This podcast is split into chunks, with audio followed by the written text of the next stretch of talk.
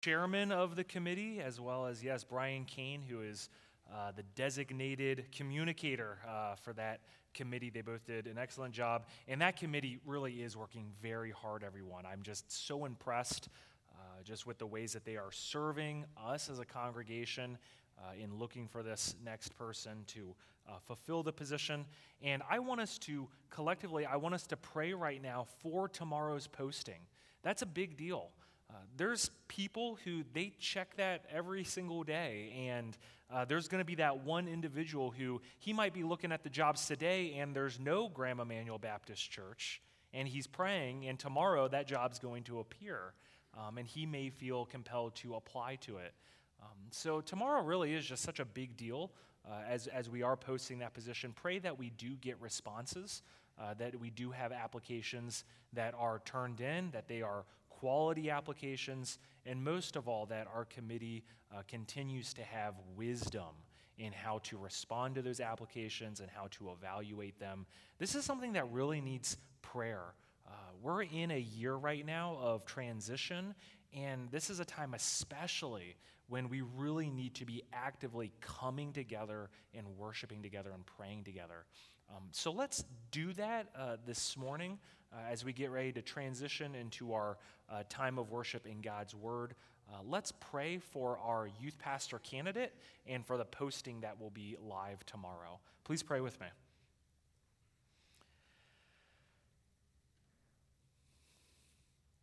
Heavenly Father, we pray for the man who you have prepared for us to be our next youth pastor. We pray that today, wherever he is worshiping, that you uh, give him and his family spiritual encouragement, uh, that from your word and from their current church family, uh, that you will bless them and uh, sanctify them even this morning, Lord, uh, as you prepare him and, and his family uh, to serve here at Graham Emmanuel. we lift them up to you in prayer. we also lift up our youth pastor search committee. To, we lift them up in prayer to you as well, Lord. Uh, we pray that you give them wisdom. Uh, we pray that you give them perseverance and understanding uh, as they uh, receive applications, as they consider uh, different resumes that come in. Lord, please give us lots of resumes, but give us discernment to make good choices in the applications that do come in. but most of all, Lord, be with us as a church even before you send us a new youth pastor. Uh, may you continue to work in our awesome youth staff as they're serving teens. Uh, may you give them perseverance. May you uh, bring more into the fold to, to serve with that youth ministry. Uh, may you be with us as a church. May we not be complacent and decide to wait to serve you or to worship you until a pastor comes. Uh, but may you give us conviction to every Sunday, every day uh, to function as your church. So pray, Lord, we pray that you sanctify us this morning by your word and by your spirit. May you draw us closer to you. And we pray this in the name of your Son, Jesus Christ. Amen. So, yes, I want to thank you all. My wife and I, we are officially in our new home. As of yesterday, God was so good. Yes. He was so good in providing the right home for us. It is here in the area, it is in South Hill. And we had a great time on Friday. We had pizza and lots of furniture being moved, and lots of folks from the church coming out and helping with that. It was a good time of fellowship. And so, thank you so much for all the prayers and all the ways that you all have supported us and just come alongside us in that. And it feels good to be taking root here in Western Washington. The reason I bring that up is because after moving in on Friday evening, it was not even 24 hours that I get a knock at my door. And I look out the window at the front of the house and I see two bicycles laying in the yard. And they knock on the door and they say, Good evening. We couldn't help but notice that you're moving in, and we were wondering if you would like any help. And so I said, Well, no, we don't need any help moving right now, but you're more than welcome to come in and sit on our couch and, and we can talk. So that's what we did. They came in, they sat on the couch, and we had a great two hour conversation. And as we were talking, we were talking about the difference between what the Bible says and what the Book of Mormon has to say. And what they were trying to convince me of, and maybe what they have at times tried to convince you of, is that the Book of Mormon was merely just an addition to what God was revealing in the Old Testament, in the New Testament. That it was just a natural progression, just an update on things that had already been revealed. And it was at that moment that I showed them Galatians chapter 1, verse 8, which I would like all of us to turn to this morning, actually. Galatians chapter 1, verse 8.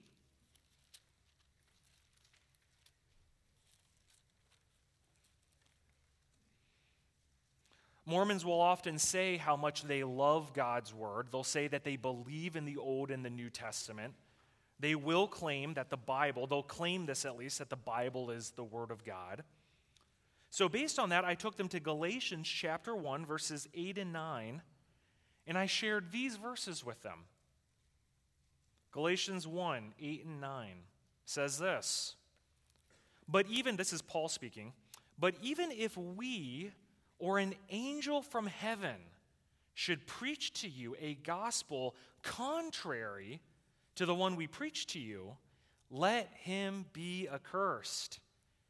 As we have said before, so now I say again if anyone is preaching to you a gospel contrary to the one you received, let him be accursed. And of course, the reason why I shared that is because Mormons famously believe that it was, in fact, an angel who revealed to Joseph Smith this new revelation, this new gospel. And I told these missionaries that I couldn't accept the Book of Mormon because I believed that the Bible was the Word of God. And the Bible says to reject any other message that contradicts what the Bible has to say. But the reason I bring all this up is because here's how they responded. They said, Well, what about the New Testament and the Old Testament? And I said, Well, what do you mean? He says, Well, we have the Book of Mormon, and we believe the Book of Mormon is uh, giving new information that may be different from the Bible. But you do the same thing with the New Testament versus the Old Testament. They would say that, well, doesn't the New Testament give new information that changes what the Old Testament had to say about God and about Israel, for example? And that brings up a very interesting point. Because I think most of us, we don't really understand the relationship between the Old Testament and the New Testament.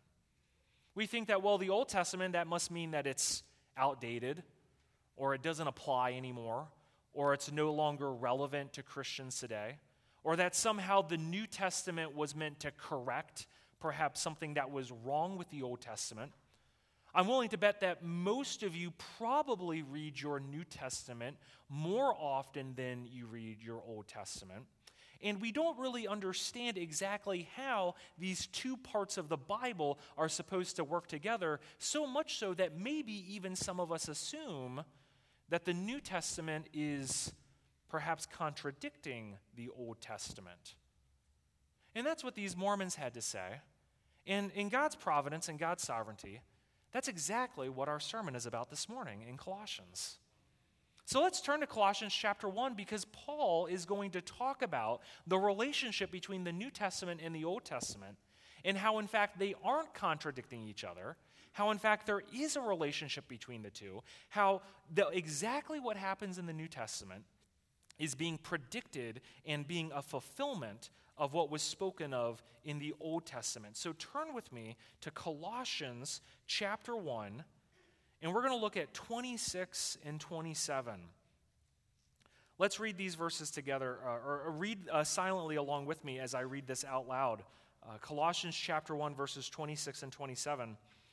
Paul writes this He says, The mystery hidden for ages and generations, but now revealed to the saints, to them God chose to make known how great among the Gentiles are the riches of the glory of this mystery, which is Christ in you, the hope of glory.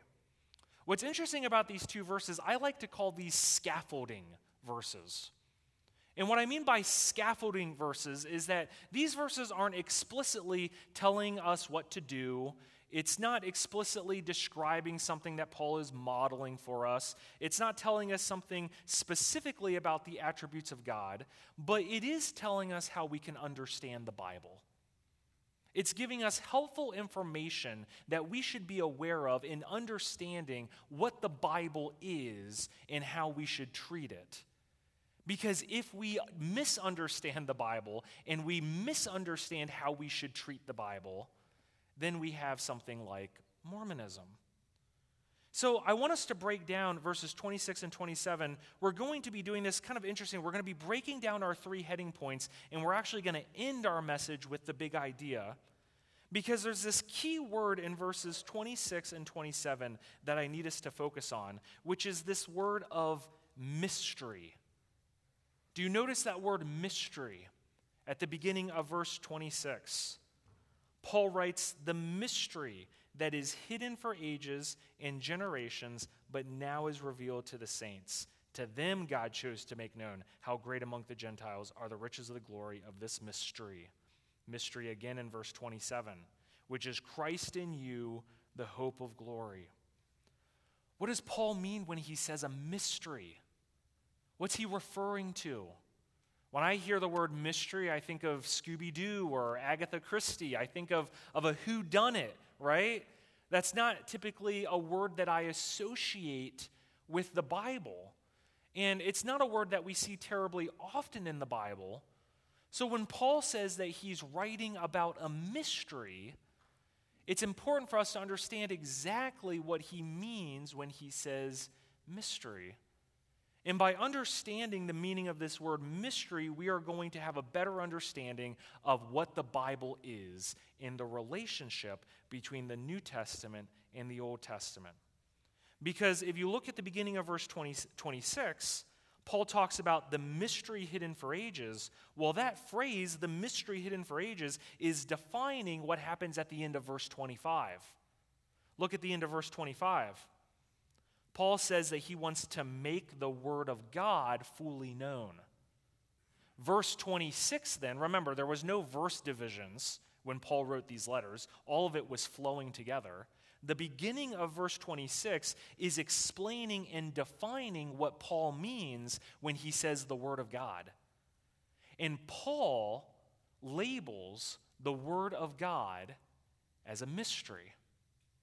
And that is what we're going to need to break down this morning. Just like a mystery will put the evidence together and it will have the conclusion at the end of who did it, we're going to do our sermon in the same way. We're going to look at the evidence in the text of what Paul means by this word mystery. And then at the end, we're going to look at our big idea and understand how the New Testament relates to the Old Testament.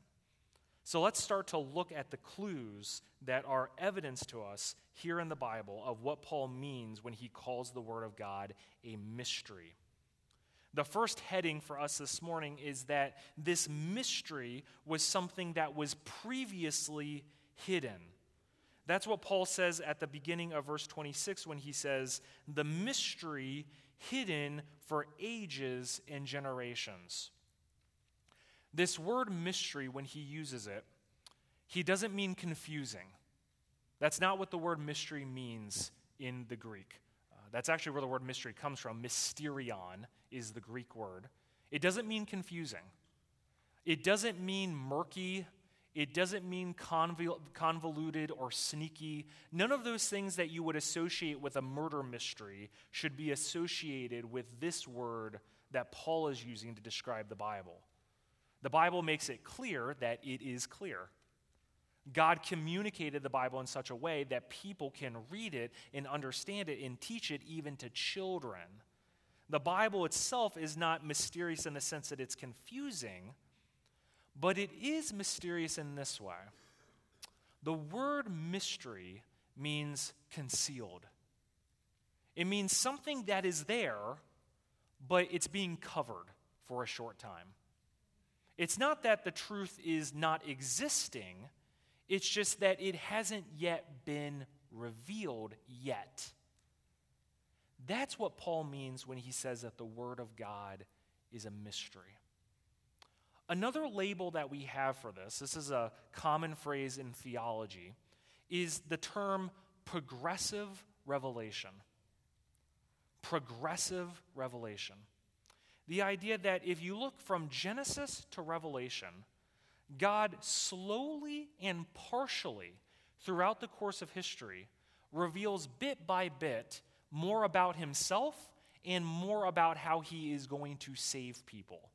But he doesn't do it all at once, he does it partially throughout the course of time.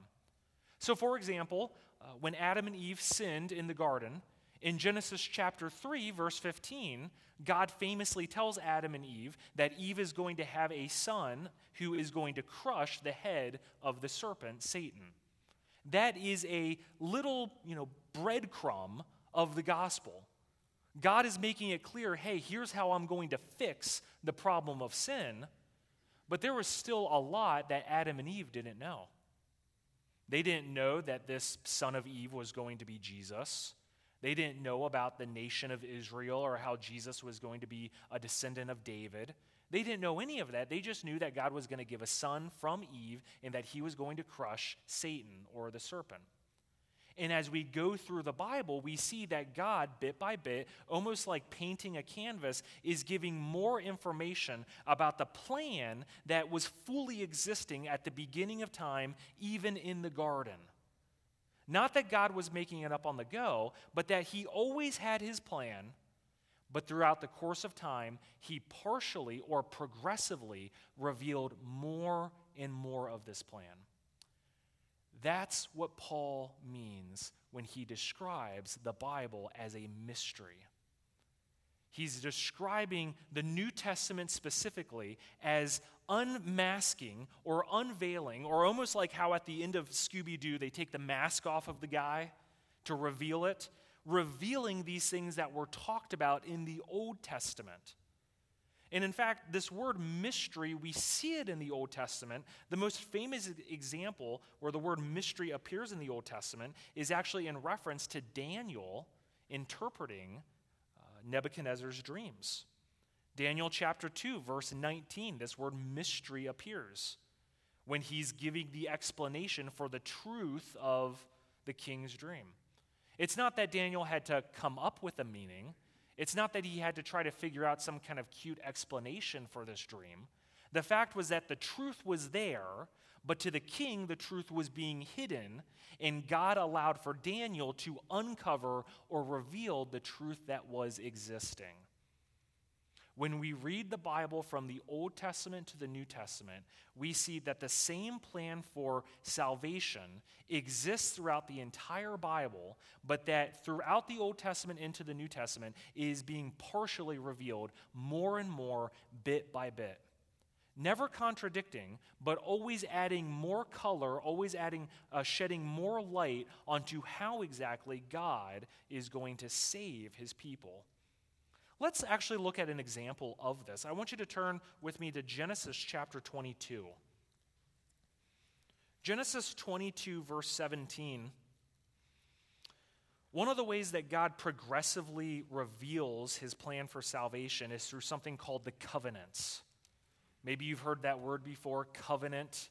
Covenant just means promise, or perhaps contract would be a better way of understanding it some kind of deal that is made between two parties, some kind of business transaction, some kind of agreement. It could even be a wedding agreement. That's what this word covenant means. In Genesis chapter 22, verse 17, we see the first, uh, not the first, the second, and the most famous covenant uh, in the Old Testament, which we call the Abrahamic covenant. We call it the Abrahamic covenant because it's the promise that God made to Abraham. And you heard me say that it was the second covenant, so you're probably curious what's the first one? The Noahic covenant. God's promise to Noah with the rainbow in Genesis chapter 9. That's the first covenant that we see. Bit by bit, he's revealing more and more about how he is going to save his people.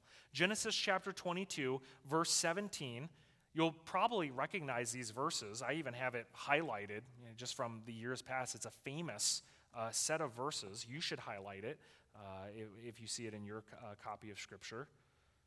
Verse 17 says this God speaking to Abraham.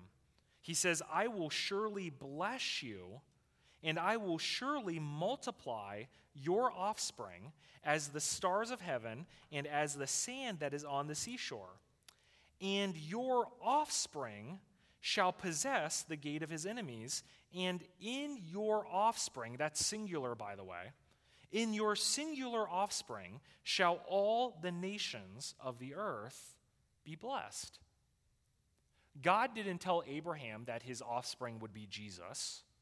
He didn't tell Abraham exactly how all the nations of the world would be blessed by this offspring, but he told Abraham that there would be an offspring and that all the nations would be benefited by this son who would come from Abraham. Turn with me now then to Galatians chapter 3. At the other end of your Bible,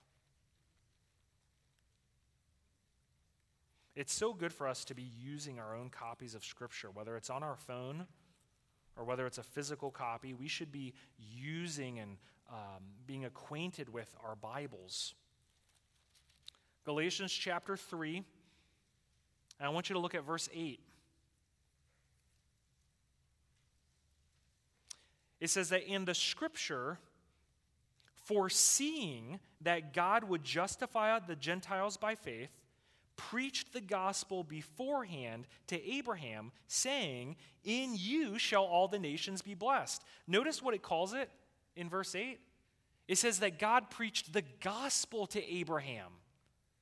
He was telling the gospel to Abraham In you shall all the nations be blessed. So then, those who are of faith are blessed along with Abraham, the man of faith. The idea was that those who put their trust in Jesus, regardless of what your tribe or tongue was, whether you were a Jew or a Gentile, you would be benefited by the Son of Abraham, Jesus, who is God incarnate, by putting your trust in him for the forgiveness of your sins. That was revealed in Genesis. It continues to be revealed in the Old Testament, and it's fulfilled in the New Testament. Therefore, we shouldn't understand the New Testament as a new religion from the Old Testament or as a change of plan from the Old Testament, but the New Testament is a fulfillment or an unveiling, a revealing of the mystery that was indicated in the Old Testament.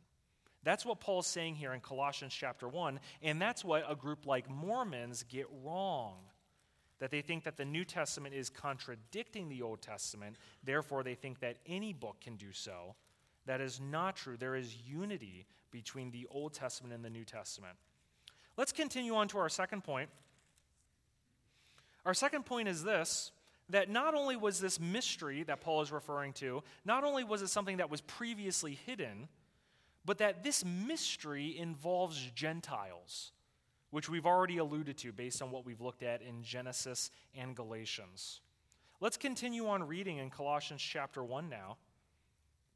Paul continues to say, uh, but now is revealed to the saints, referring to this mystery.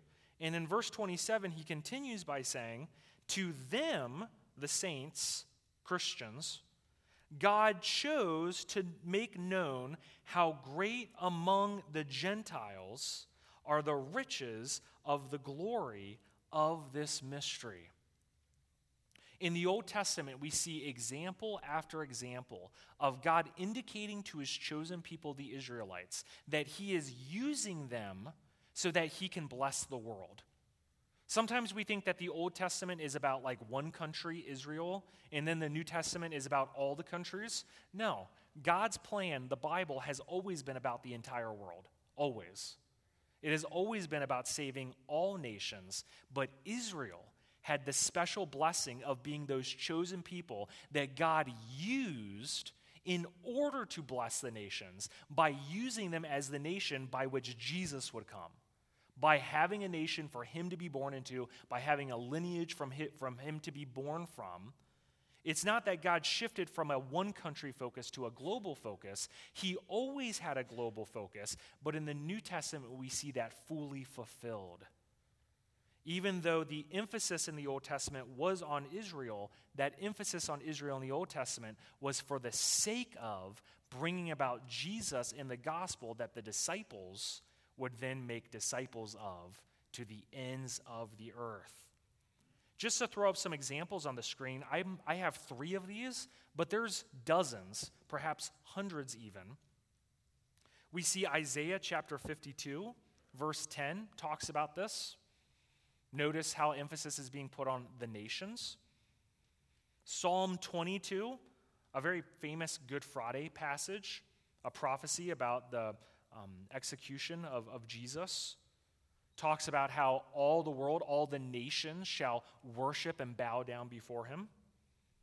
And even Psalm 98, verse 2, we see another example of this. And again, these are just three that I cherry picked out of many the Old Testament consistently shows that God's plan, what He's working with with the Israelites, has a, has a greater purpose that's going to impact everyone, including people from Utah, including people from the United States, from Canada, from Mexico, anyone that you're working with. The reason you're here this morning, because I think all of us are Gentiles, as far as I know, is because of this plan because of God's plan to use Israel to bring the Messiah to us. We are beneficiaries of that. And that was something that was not fully understood in the Old Testament. It was indicated in the Old Testament, but it wasn't fully understood. And we see that in the example of the Pharisees and the disciples. They didn't understand that other nations, other dialects, other ethnicities, that God also loved them as well and wanted to redeem and save them and graft them in as his people, is how Romans 11 describes it.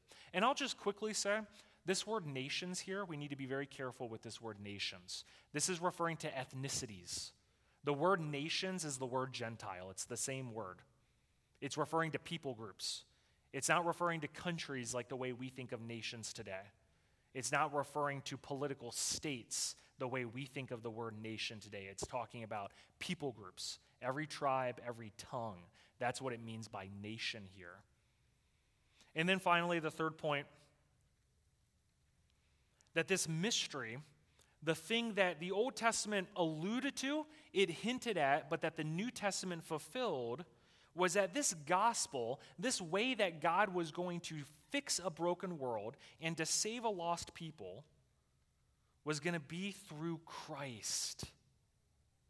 That it was actually going to be through God becoming man, and more than that, actually indwelling believers.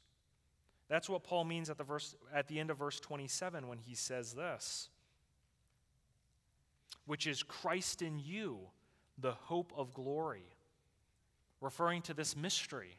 Paul says that this mystery that's been revealed over the course of centuries, it all leads to this pinnacle of guess what? It's about Jesus. It's about Christ. Here he is. He's the Lamb, capital L. He's the Son, capital S. He's the King, capital K. Everything that the Old Testament is talking about was leading us to and pointing us towards Jesus because he's that offspring. He's that descendant. He's the fulfillment of every promise in the Old Testament, meaning that there is unity in this book. And if you want to know about Jesus more, read your Old Testament. If you want to know more about salvation, read your Old Testament. If you are not reading the books of the Old Testament, you are neglecting God's Word. Because our big idea is this as we come to our conclusion that based on all of this evidence, based on everything that we've seen, based on what Paul is describing in these two verses, that God's plan has always been to reach all peoples through Christ. That's the point of the Bible. That's what the Bible's about.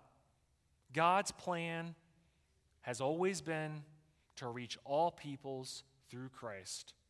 He never changed strategy, never changed tact, never had to make it up as he went. When sin occurred in the garden, God had the full, complete plan for how he was going to fix it. And he revealed it bit by bit, bit by bit. And now for us today, we have the incredible benefit of seeing the entire uh, mystery laid out before us. From A to Z, from Alpha to Omega, we know exactly how God fulfilled these promises, how God fulfilled it through Jesus. So, Graham Emmanuel Baptist Church, we have no excuse, don't we? The next time Mormons come up to your door, the next time you have a chance to talk to a coworker, the next time you have a chance to share with loved ones at a family gathering, to talk about the fact that there is a problem in this world and that problem is sin, and it always has been, but that the, that the solution is Jesus, and it always will be, and that we can respond to what Christ has done to us by faith, and that this mystery is no longer a mystery because the invisible God has made himself visible through Jesus Christ. So pray with me. Heavenly Father, thank you for your word, and thank you that we have the benefit of having all of it. Um, knowing exactly how you have uh, offered a solution to sin, knowing exactly how you have provided a way back to you through your Son, Jesus Christ. Lord, I pray that you put on our heart family members or friends or coworkers or neighbors who we know uh, need to repent and put their trust in your Son, Jesus Christ, for their, for, for their forgiveness. And that you will use us to point them to God's word, to your word, Lord. And that you will use us to share your word with these people so that by your Spirit you can do a work in their heart. May you use us here at Graham Emmanuel uh, to present your word to others and to make known that mystery uh, that you have revealed over the course of time. And we pray this in your Son, Jesus Christ's name. Amen. All right. Have a great Sunday. Go in peace. To feel the sun, always reaching, always climbing, always second guessing the timing. But God has a plan, a purpose in this. You are his child, and don't you forget. He put that hunger in your heart.